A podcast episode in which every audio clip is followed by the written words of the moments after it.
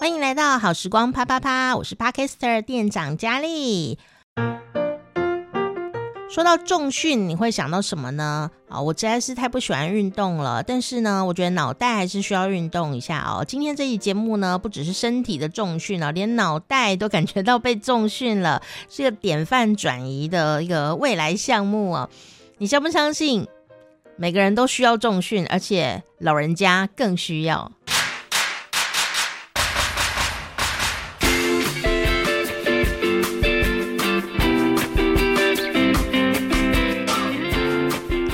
长佳丽邀请到我们的好朋友沈佳悦来帮我们选书。嗨，佳悦你好。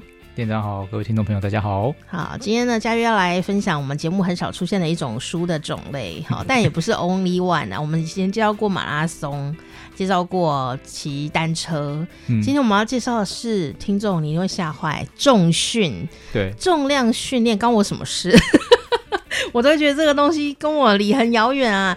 但我看了内容以后，我发现它真的就是一个，可能是划时代的一个作品。好，那这本书不是要教你重训，因为我认为重训跟任何运动一样，都需要教练在旁边，嗯，帮你看着，才不会出事。因为有时候一点点的角度错误了，可能你就损伤很大哦。但是这个书很有趣哦，重训你可能就觉得应该是什么肌肉男啊、网美网红年轻人的事，但是呢，这本书的封面除了一一位看起来很像。大金刚的先生，怪兽，怪兽 monster，好，怪兽训练，然后这个不稀奇嘛，对不对？好，但是旁边有两个老人家在举那个杠铃，对不对？对，好，然后这三个人，然后那两个老人家是这个 monster 的爸爸妈妈，所以这三个人到底是谁呢？听说是作者跟他爸爸妈妈，然后那个老人家在重训，呢，这样子可以吗？这样是不是有虐待老人的现象？我们来请。嘉月来要跟我们说分明哦，这本书叫做《抗老化》，你需要大重量训练。对，没错，而且而且是真的要够大。这边的话，我先跟大家做一点那个基本概念的理清，这样、嗯、可能会有些常见的迷思啦。诶，这几年大家可能对重量训练这个观念已经渐渐的不陌生了。可是如果大家还认为运动求的是那个外表，尤其是啊，你就是要减肥，或者是说你就是要追求线条的这种。我我只能说，这个真的太肤浅，它是非常表面的一件事情。其实运动真正最重要的一件事，大家回想自己的初衷，应该还是为了健康，应该还是为了你要能够掌握自己身体的状况。真的吗？我们现在 call in 进来，有多少人是为了吸引异性注意？哎、欸，我跟你讲，如果如果你真的只有这个动机的话，我我我其实很怀疑你能做的长久。就有很多人呢、啊，训练完了以后呢，交到了女朋友，然后就。荒废了吗？然后肚子就跑出来。哦、对 对，那就不能长久嘛，对不对？对我我们现在我们现在在讲的是这本书，它有一个很重要的命题。呃、嗯，不过我我先补充，就是我们的作者何利安博何博士呢，嗯、因为他他他现在自己本身有怪兽训基地训练体能中心，嗯，他现在有这这项事业。是、哦，那基本上大家如果去搜寻何利安或者是怪兽训练，可以在网络上面看到很多老师讲专业的片段。啊，那这部分这部分我当然就无法超越老师的专业，可是我可以从我一个参与制作，还有看到老师提倡这个观念的一个算是读者的心情，嗯，哎，跟大家做一个算比较能够贴近大家想法的分享。对，我先说说几个我个人一开始接触到老师他的理论很让我惊讶的地方啊，比如说首先大家会认为重量训练好像是给年轻人练的，对，但事实上老师他完全突破了这个想法。因为重量训练这件事情呢，他认为是用来对付我们社会接下来很重要的一个命题，叫做高龄化。嗯啊，那高龄化我们大概平常是怎么去处理它？我们听到有很多就是老人家老了以后，我们就把它诶放去热火啊，然后走走路啊，爬爬山啊，甩甩手啊，复健啊，对不对？做这种比较有一点动，就好像有在动的运动。但是我们的何立安何博士说。这件事情其实是完全不够的啊，完全不够。为什么？因为它事实上能够刺激到你的东西非常的有限。嗯、然后人体是一是一个非常奥妙的机制。呃，我们每一个人出生的时候，有很多东西已经被你的基因给决定了。比如说你的皮肤颜色，嗯啊、呃，那你可能长得多高，这件事情后天都练不来。嗯，可是唯有一个东西是你后天可以不断锻炼，而且你的训练幅度。进步空间非常的大，叫做力量。你不管你是有力还是没力，嗯，你是男生或者是女生都没关系。有些人可能天生比较有力，没错。但是你就算是一个天生无力的人，你只要透过正确的训练，你的力量是可以不断的累积的，而且它成长空间很长哦。嗯、如果大家有去看一些健力比赛，你会发现那些运动选手的精华年纪可能不是在什么二十岁、三十岁，嗯、他们举到四十几岁、五十岁，可能都还有进步空间。嗯啊，那这个甚至说你会不会担心说你已经很老了，然后以前有受过伤，什么有很多东西不能做？事实上，它都不是只有一种动作可以做。哦，所以可以选就对了。对，书里面有专门针对说抗老化，如果你要做对老人家做训练，我们还有一些动作是可以所谓的退阶的，就是你有所谓进阶的动作，就是你状况不错，可以再多做一点。哦、还有退阶啊？那如果你做不来，比如说伏地挺身，你做不来，你可以怎么做？你没办法像这样取代方案。对对对，对你可以用比较轻松的方式去做，然后循序渐进的去去进步啊。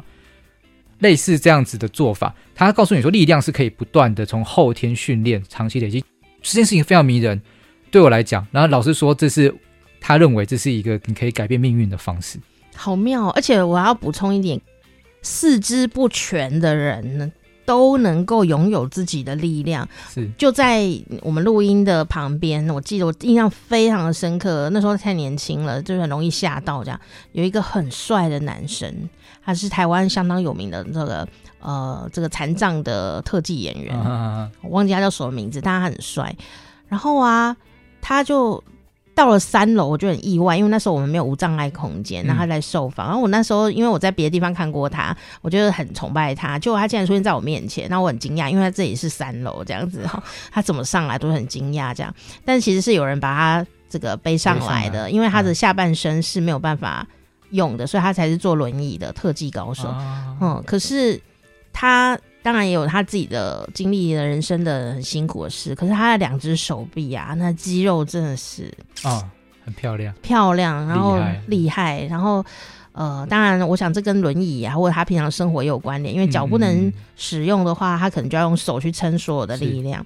所以我的意思是说，其实不一定说你一定要四肢很健全，你才能够练这个力量这件事情。对，呃。训练它有很多种方法，但这已经不是我的专业了，我没有办法。他不能让他乱讲，对，我不能乱讲。哎，可是我要说的是，这个概念我认为非常的重要啊、嗯呃，这表示说人人都可练，是，而且你不管就就像刚刚讲的，天生如何，这无所谓，真的无所谓。嗯、只要你现在正常的走路还是怎么样都没问题。你就算说你以前受过伤干嘛的，嗯、老实说，其实以像何博士他们的专业，他。都可以，就就他有说，如果去他们那边练健身的话，他还会就是呃，先安排医生帮你看一下，你身上如果受伤还什么地方不能练，啊、不能他用别的方式去训练你、嗯、啊。那这就表示说你力量是可以训练的，而且像刚刚佳丽讲说，我们封面为什么放他的父母？因为他的父母真的是到七十岁才开始练，嗯，那现在已经练到，就是原本在家里面爬不太动楼梯，嗯，可是现在不仅是可以爬楼梯，还可以举杠铃，还可以做引体向上。可是他们没有没有什么肌肉，还什么看起来很巨大，看起来很瘦，对不对？对。但是你的力量，你的力量是可以被锻炼起来，他不用、嗯、不用说你整个人长到很很奇怪，还是干嘛？不用练得像这个金刚芭比，真的不用，真的不用。嘿，那就表示说。呃，其实你的训练空间很很大很快，你只是差没有练。所以书里面有另一个观念，我觉得也很重要，就是说那个最为最严重的东西叫做停止训练，因为你人一旦停练了，它就是一个讯号，你的身体发现说你不再需要外来的刺激，它就会自然的流失掉很多组织跟力量，就开始老了。对。就它像书里面其实也有举例到，呃，如果你是运动员，假设说你的脚受伤好了，嗯，某一只脚，假设右脚，右脚受伤打石膏啊，那你右脚不去练它，那你开始练你的其他地方照练，左脚还是什么，基本上不用运动员啊，小时候打过石膏的人应该都有发现，过了一个月你石膏拿掉，你会发现怎么会脚不一样粗细，嗯，手也是不一样粗，而且会很明显没力，它整个就萎缩掉了。哎，你你不觉得很奇怪吗？其实你是放在那边等它复原，可是它为什么非但没有复原，而且它变得很脆弱？因为你停止训练、停止使用，这是最最大的伤害。所以人类生来是为了操练的，哎，你会越操越勇，你会越做越好，你会越来越有力量，越来越进步。我们不要听这一集啦，真的，因为人的基本的那个概念就是。呃，为什么老师强调那个重量训练要要够重？嗯、因为呃，肌肉、骨骼跟神经系统它必须要受到外界的刺激压力。嗯，如果压力够大，你的肌肉就会持续的生长。嗯，那你的压力够大的时候，你的骨密度也会增加。嗯哼，所以你也比较不会骨质疏松，甚至是有很多老人家就讲说，呃，他他们可能觉得自己是因为什么骨骼比较脆弱，撞到是骨折还干嘛？嗯。嗯其实也不一定，可能是他真的练得太少，在他他在跌倒以前，他已经有骨裂或骨折的状况哦，所以跌倒以后更严重，爬不起来。天哪，你可以不要来吗？做介绍这本书，我真的对他的那个概念非常的着迷哦。但是你知道吗？我我懂听众朋友平常听我们节目的心情啊，就是啊，原来我不能再说我天生就是弱，我天生就是没有力，我天生就不应该做这件事。没有天生这件事啊，人天生就是要动。对，而且重训呢。而且我们何博士，我我们在呃之前在聊天的时候讲到一一件事，我觉得蛮有趣的啦。他说，嗯、他说我们台湾人其实体质不弱啊，为什么？因为我们是海盗的后裔。是啊，当年我们就是这样子烧杀掳掠，软共 没有啦，不承认。我们就是在外面那那么辛苦的渡过黑水沟，还干嘛的，对不对？很勇敢的漂洋过海来，很厉害的，这南岛人。我们都是这样子，在这个小岛上面能够生存下来。我们的基因理论上，我们是战斗民族，我们是有那个力量的，是啊，绝对是有。所以，我们哪有弱？我们就算长得比人家矮，不见得高个就比较强壮、强壮。嗯，你像呃，如果大家有看一些健力比赛的话，嗯，真人是可以举超过自己体倍、体重好几倍的重量的。是，嗯，那只要你经过训练，基本上都做得到。但我不是说大家都要去练健力啦，但是我们刚刚一开始讲到这本书有一个很重要的命题，就是。接下来社会会遇到高龄化的问题，是。这个高龄化不是说什么用经济数字啊，告诉大家说如何延续大家的寿命，嗯，大家的寿命变长了，这个真正的问题并不是数字上面寿命变长，值，对，你的生活品质是最大的问题，嗯，最关键的是你的实际年龄跟可动年龄会有落差，对，你想象一下，你人生最后十年、十五年在哪里？躺在床上，或者你。要躺也不是，要坐也不是，要站也不是，会不会有这个状况？会，而且你不用等到六十岁，我的未来堪忧啊！很多人都有这个状况啊。那你要怎么解决这个问题？你在那边躺着静养，等待吃补品，做什么健康上面的复健治疗？这些事情在，在呃我们何博士的观点跟训练的观点来看，都是本末倒置。嗯，因为医学它事实上，呃，它。最重要的是，医学它比较是抢救，就你你现在有有一个急急救，有没有症状马上要解决啊？开个刀，吃个药，先缓解你的症状。但是你病日常的生活，你不能一直靠吃药打针嘛？你还是你的本质还是得自己慢慢对对对对对去存这样。对，没错。那一个人如果没有了力量，你连走路都有问题。那你的神、你的你的肌肉那些在流失，骨质也变得越来越脆弱。那你的神经系统连带的会让你的手脚也许渐渐的越来越不好使唤，还会失去感觉呢。因为因为你就是不灵活了。对，那你那你可能会认为说什么不灵活，我们是不是要训练什么拉拉筋啊，干什么做做伸展啊？嗯，哎，当然，如果你原本都是静态的生活，完全不训练，你稍微做一点会觉得哎好像有效果。可是那个东西只有一开始。很短的时间，而且它能够恢复的很有限，能够增长的空间很有限。嗯，所以你的那个力量一定要够大，你的刺激够了，你的骨骼、你的肌肉才会越长越好。这就是为什么，呃，我们会不是说你真的需要大重量训练，因为当你如果比较早开始准备，你不用等到老了再吃药。不用等到老了再复健。他今天是来卖保险吗？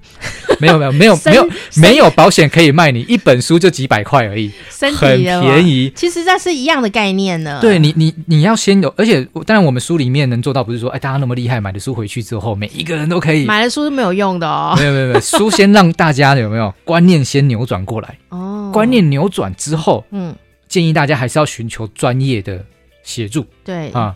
像何博士，他是做重量训练的专家。嗯，这件事情他真的是需要专业教练在旁边协助你。真的，他不光是说你为了防止要不要受伤，嗯啊，更重要的是有没有效果啊。你的训练不是说你做的很累很喘就有效果，嗯、并不是。其实你不见得要做到那么长的时间，或者是要做到满身大汗，而是你要有运动上面的专业，让你的肌肉可以不断的往往上成长，嗯，可以越举越重，然后你的呃灵活，你的活动度可以越来越好啊，越来越能够在自己的掌握底下，这个都需要专业的训练跟观念，所以。呃，这个我们何博士也是有讲过一句我觉得蛮有趣的话，就是说，像医生基本上也不会给你一把手术刀叫你自己开刀，嗯，呃，你也不可能一边拿手术刀然后一边 Google，然后就开始说亚西兰哦，对，如果如果大家都觉得这件事情听起来很有道理，我们不可能不不可能拿自己拿拿手术刀开刀，那你怎么可以寄望说我今天买了一个杠铃，我就回家自己举，然后就。就很会，就都会了，看着书就都会了，没有或看 YouTube 这样子啊。对，因为教学真的是专业，而且每个人的身体状况也不一样啊。可是，在那之前，我先给大家一个很充分的动机，就是刚刚说的，如果对大家都会老，不仅是你会老，你的父母会老，你的亲友也会老，怎么办？要不要等到他们老化了，再也动不了了，只能够靠勉强的医疗器材去支撑他的生命的时候，再开始挽救？他现在是不是还有这些可动的能力？如果有，包括我们自己啊，这书里面讲到，务必在四十岁之前 开始激励训练啊。你在那之前，你开始有这样正确的观念去训练以后，嗯，这真的会对你的人生会有很大的帮助。你真的不是来卖保险，听起来是一样的。我没有保险卖给大家，这就是我跟保险最大的差别啊。哎，这这观念真的很重要，所以我们这本书会说它是一个典范转移的书，嗯、就是未来。呃，如果我们想说老人家以后老了，可能要进入长照体系，啊、uh huh. 我们何博士讲的不是长照，他讲是长训，训练的训，就是未来他相信有一天，基地训练、正确的运动观念会跟我们每天刷牙、洗脸、吃饭一样规律、自然、正常，一点都不稀奇，也不是有门槛的，好像只有年轻人可以做，没有，uh. 人在不同的阶段、不同的年纪，你都有需要做。哇，我们现在站在一个时代交接处，我觉得很兴奋，因为刚刚嘉悦讲说，未来重训可能就跟刷牙洗脸是一样。是，那人类第一次拿第一支牙刷刷牙，应该很奇怪，就是哎呀，怎么为为什么要做这个事？有必要吗？对对对对，哦，这是一样的，没错没错没错。所以我我在自己我自己在参与这本书的制作过程的时候，我很开心。我有看到，嗯、呃，就作为一个出版的参与的人，啊、呃，当然书可以卖，我们也很开心呐。呃，但是更重要的是。发现这个东西确实对我有所启发，嗯，呃，虽然我现在还没有报名去 去重训，对对对，但因为前阵子大家知道的防疫、啊、肺炎啊什么的，对，对，比较麻烦。但是接下来我真的就是会把我的老婆啊，甚至是我的爸妈啊，都劝一下，大家不要再去甩手了，还是干什么。不要只做那些事情，我们那些也很好，但你可以再多做一点什么？没错没错，其实你可以做的更多。我才好不容易想要进入太极拳的领域，现在有人来跟我说要做重训，我到底该怎么办？哎，不排斥，不排斥，不冲突，都做。就像那那个呃，其实很多运动选手，你就会发现每个运动选手基本上都要去做重量训练。他们其实会轮流做很多运动，他不会只单一做某种运动。当然，当当然不会，因为因为你。呃，运动它就是一个全身性的嘛。嗯，那当然，嗯，如果你那种竞技竞赛类型的那种运动啊，你可能这个东西要练习很多次，反复练习，嗯，然后去训练，甚至反应速度什么，可能都需要。嗯哼，但是你在拥有这些速度之前，你的本质是你还是要有那个力量。啊你，你你如果没有力量，你你怎么去做这些？你对不对？对。那如果你肌肉跟骨骼比较健全，你也比较不用担心突发的动作会受伤。这当然是，这是很明确的。就是说，是我们以前呢、啊、在学那个导览，导览就是一个听起来安静的讲话工作嘛，嗯、就是走一走说，来你看这一幅毕卡索的画怎么样？那动作都很微小。但是我的，因为我老师很好，他是台湾非常有名的，就是吴亦芳老师，他是舞蹈老师，云、嗯、门的这个舞者。他就讲了一件事，他说啊，人呐、啊、为什么会常常动不动就扭到？嗯嗯，其实就是你的肌肉的反应已经迟缓这样子。那这个不是说哦，我天生就是容易扭到，或者哎呀，我就是比较笨，然后这没有关系，就是你有没有在练习？对，所以所以这个概念其实是一直有人在讲这个概念的。是啊，是啊，是啊，对这这真的是。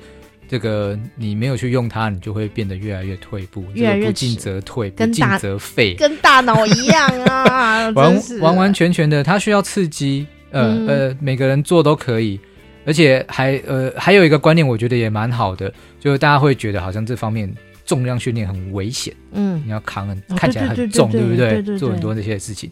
哎，刚刚有讲到的，我们不可能自己拿手术刀开刀，所以如果你今天你的教练是一个专业度够的，基本上你做这件事情是绝对很安全。相相较于什么东西很安全呢？相较于你今天想到要去跑一下步，跟朋友临很久没动了去打个球，然后临时想要冲快一点，你都有可能会拉伤、扭伤、肌肉酸痛很久。所以什么打球打了打了半场，然后发现下个月都在复健啊，铁手或铁腿。对，这件事情就很明显的，你已经跟你的身体非常的疏远了，对不对？你你没你没办法掌控嘛，因为你以为你可以。但是你到了运动场上多做一点的时候啊，你就受伤了。所以这不是老了，这是误会。当然，这这你你跟你身体如果不够清楚，然后他也没有训练到足够强壮的程度，你临时要他去运作，去做出这些超负荷的动作，然后手就会说：“我跟你很熟吗？”这样。对。那这些事情是可以避免的。所以书里面还有一个很重要的观念，就是。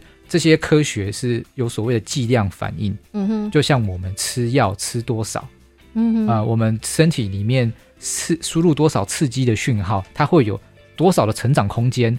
那刺激完之后，它进入疲劳期，花多久的时间修复？下一次训练可以再成长到什么样的空间？这个是科学化，这个科学，这个技术，我们人类都已经拥有了。哎，那所以这本书。呃，另一个很重要的观念提醒大家，就是我们可能在一个运动科学最发达，嗯，已经我们我们已经累积了很多技术喽，很多经验喽，呃，但是我们的运动量却可能是最低的，嗯哼，而且我们人类因为呃医疗科技的关系，让我们的年龄又变到历史上最高，所以我们可以想象有一个很明显的未来，就是我们有一群人活得很久，但是他们的身体超废的。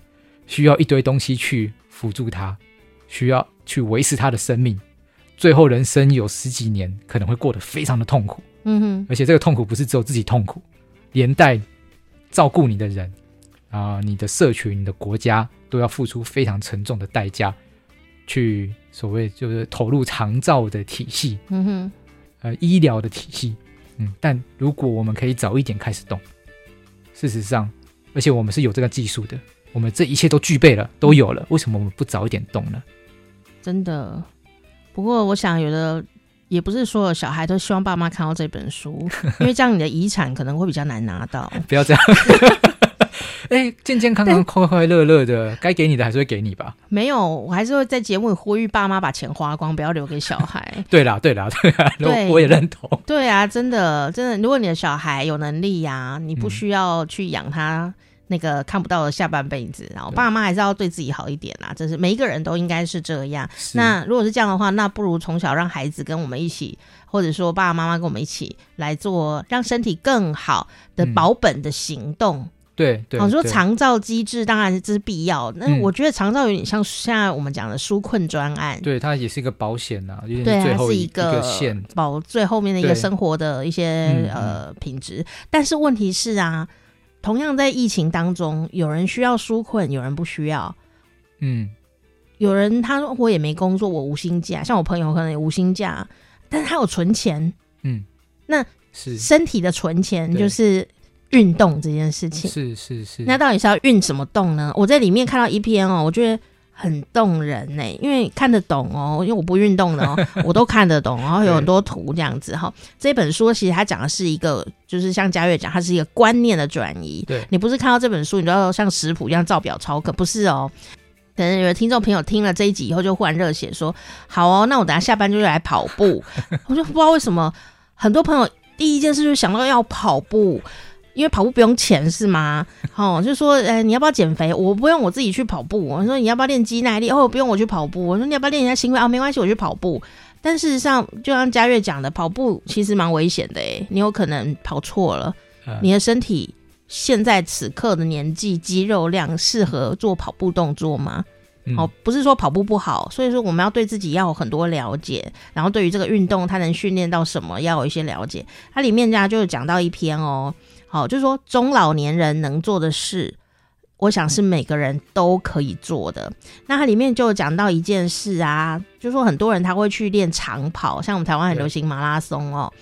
好，他练长跑。他说，年轻人呐、啊，或者说年轻力壮，哈，那但是体重过重的年轻人来说，长跑可能不是问题。哦，那你可能就会去跑步啊，那是练习一个心肺啊等等的。但是啊，练心肺的呃训练跟练肌力的训练是不太一样的。对，那里面他就有划线哦，写说呢，因为你练心肺啊，像你跑长跑，你很容易身体会有一些疲劳的损伤，哦，对于肌肉这样子哦，那。中老年人如果在尚未经过激励训练的状态就进行耐力训练，就是你要跑去跑马拉松了哈，嗯、很可能会在好处还没得到之前先得到坏处。我觉得这个很重要哎，是，所以我会觉得观念这件事很重要，你要有正念这样子。对对对，确实啊，就你肌肉还没有长好，但是你要承受这么大的压力，所以你不是说。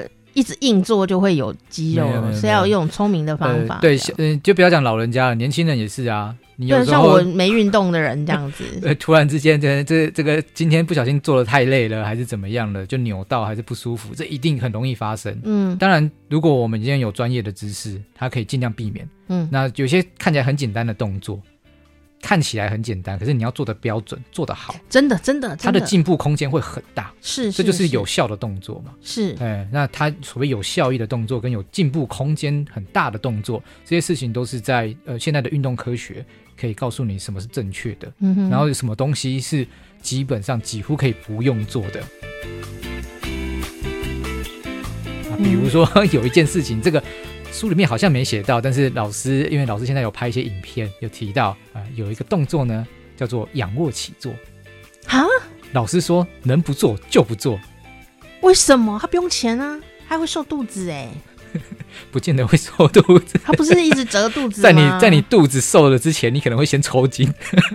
啊，真的哦？不是，因为你呃，除非你哈，除非你今天他的力量已经很够了。关于这件事情，大家可以去搜寻怪兽讲堂。YouTube 上面这样，对 YouTube 解释的非常清楚，因为我看过那一集。总之，它的大意是这样子：我们这腹部的这个肌肉的状况，如果你要练腹肌啊，嘿其实你只要够瘦就好了。你只要够瘦，你的腹肌线条就就就会出现了。是，那你的人够瘦，跟你有没有力量，跟你能不能用得好，基本上没关系，没什么太大的关系。那你反复的只练这个地方呢？它对于你其他的动作帮助很小。嗯，我们人最常做到的动作，比如说可能需要举东西，是啊、呃，拉东西、推东西、水平推，然后水平拉，类似这这一些动作，这跟你只练腹部这件事情，它的关联性太小了。嗯哼，几乎所有的动作，比如说你要拉一个东西，你是全身性的运动。是啊，呃，所以我们在做训练，像老师他们在带很多姿势的时候，绝对都不会只有像。仰卧起坐这一个，它它是一个非常没有效果的动作，而且你会发现，你这个动作反复的这样子去练，然后可能还有就是撞击到地板啊，然后什么的，哦，有的还会拉到颈椎的，那个可能还会有受伤的风险。所以你在做一个有风险高，这个风险可能还不低，万一你姿势不对或硬来，呃，然后训练成果又低的动作。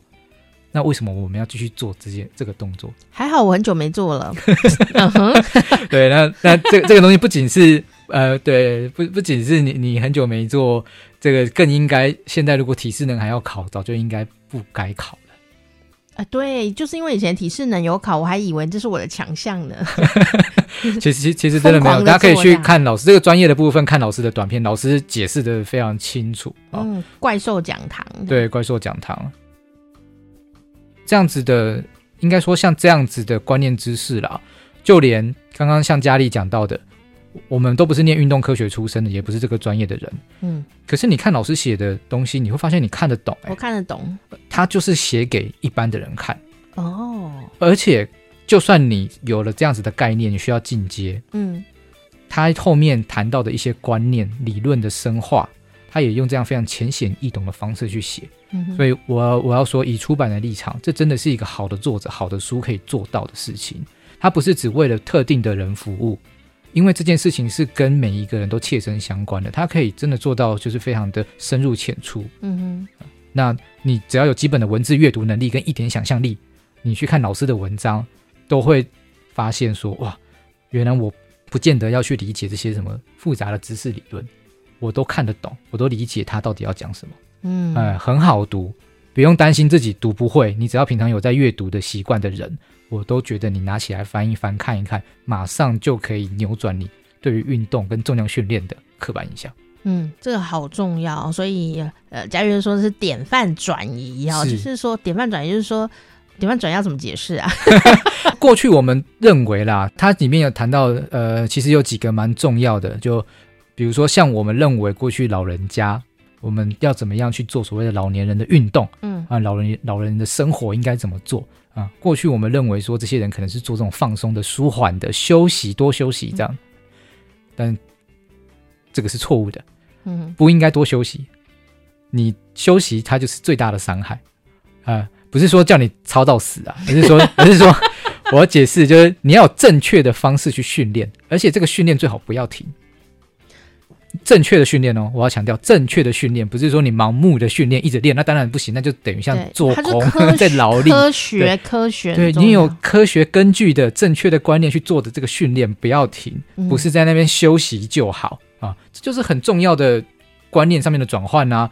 养生，慢慢的弄什么东西，对你有些时候要慢，你心境可以啊，你可以用比较轻松的态度观念去面对这些事情，没错。可是不是所有的事情。都这样子去面对它，对对对，好像好像你你也好像把人想的说，你老了以后确实你会老化，你会流失很多东西，可是你并不会真的那么样的无能为力啊。所以训练的典范转移是从你认为说什么阶段该做什么事情，但何博士提到了，不管你在什么阶段都应该做激励，都应该做大重量训练，都应该用有效的方法去做这个典范。从过去的认知到现在是完全不一样的。以前你以为什么时候才能做什么事，以后就不能再做那个事。但典范转移就是说，你随时都应该做，而且你都可以掌握你自己的力量，对，对，对，而且让它更好，或者是更稳定。对，然后当然，我觉得在典范转移广义来讲，也打破了很多我们过去的刻板印象。嗯，啊、真的。对，像刚刚提到的运动啊，嗯、我们有些我们有时候认为说，诶，有些运动感觉没什么伤害，很温和。嗯。但只是他现在没有还没发作这样子。哎，对，像慢跑，慢跑，对，慢跑为什么很多人可以做？因为很简单嘛，你只要能走啊，嗯、能走路的，那能够稍微快一点的，你真的很慢很慢的去跑，你有点耐心，你一直跑都可以，你都可以说你自己在慢跑，看起来是这样子。嗯，那但是也因为它看起来好像很简单，你好像每天都可以做，那你会不会跑着跑着觉得自己这方面没什么问题？可是呃，你的伤害其实渐渐的累积出来了。呃，因为天就会发作。对，而且它甚至不见得是隔天，就讲得很现实，是跑步，如果你没有配合适当的重量的训练，呃，或者是你的饮食那些没有一起配合，休息的时间也没有掌握的够好，呃，跑步会受对，因为人在跑步的过程里面，你就会一直丢掉，你的身体会告诉你说，我现在因为他每天都在用嘛，嗯、每天都有那么大量的这个东西的这个消耗跟代谢，哎。但你不只是觉得说你好像很胖变很瘦变得很好看哦，你连你的肌肉都丢掉了，你不知道他丢什么啦，他全都丢，所以你整个人都变瘦。啊，你变瘦这件事情呢、啊，整个人完全变瘦，他失去了力量，他失去了防御、抵抗跟嗯各各方面的东西。他如果你没有办法用正确的姿势让你自己的力量保留住的话，其实很可怕。嗯，你你。体重掉到一个程度或者怎么样的时候，你你大概就很容易，真的很容易受到外界的一些刺激，稍微超过了身体的状况负荷不了了，你就受伤，而且你的恢复能力可能也比较差。嗯嗯，那就是有点本末倒置了。就你一开始运动是为了求健康嘛，嗯、但是你运动动到后来反而很容易受伤，变得不健康。我们都不是说慢跑不好哦，大家请不要有这个误会哦。呃，我记得我以前访问易天华老师，他就有讲过一件事。他说他很担心，嗯，因为那个时候大概几年前吧，啊、他就说台湾开始流行慢跑这件事，马拉松啊等等的。哦，他说他一则以喜，一则以忧。嗯，那喜的是大家开始喜欢运动了，这是一件好事。但忧的事情，就像刚刚嘉悦讲的，是因为你以为慢跑很简单，但是它非常的不简单。它是个科学，它是科学，对对，没错。很多人都以为运动是四肢发达，没有运动。如果你头脑简单，四肢发达，你一定会运动伤害。对，运动是要脑子去先想好你要做什么的。那比方说，呃，如果讲的很简单的话，就是说你运动，你去跑步啊，什么时段，什么气温，穿什么鞋子，什么样的地板，都有可能造成你脚的伤害，或你姿势，或者说你的那个，你只选一个运动。嗯你一直在跑，你没有做别的事情，就像刚讲重训或其他的，你就变成你的膝盖一直磨损同一个地方，你久了以后真的会出事。是是，是，所以慢跑很好，太极拳也很棒，所有的事情都好，但你怎么去配？就好像你不可能一直吃白饭啊，白饭也很好，你还是要配菜啊，你要吃肉啊，吃有的没的这样子，你要均衡。那它的底就是就是肌肉，你没有肌肉你。生活就会有困难，还说要运动，对哦，所以肌肉的训练是蛮重要。所以如果我用肌肉的维持来解释这个抗老化概念，这样说得通吗？对啊，你你有力量，那然后这个训练它是它不会只练到一个地方，嗯、呃，重量压下去之后，你骨骼骨密度也会增加，嗯哼，然后你的神经系统的反应也会变好，嗯、呃，所以你一练到这个重量，它就是整体的一个上升。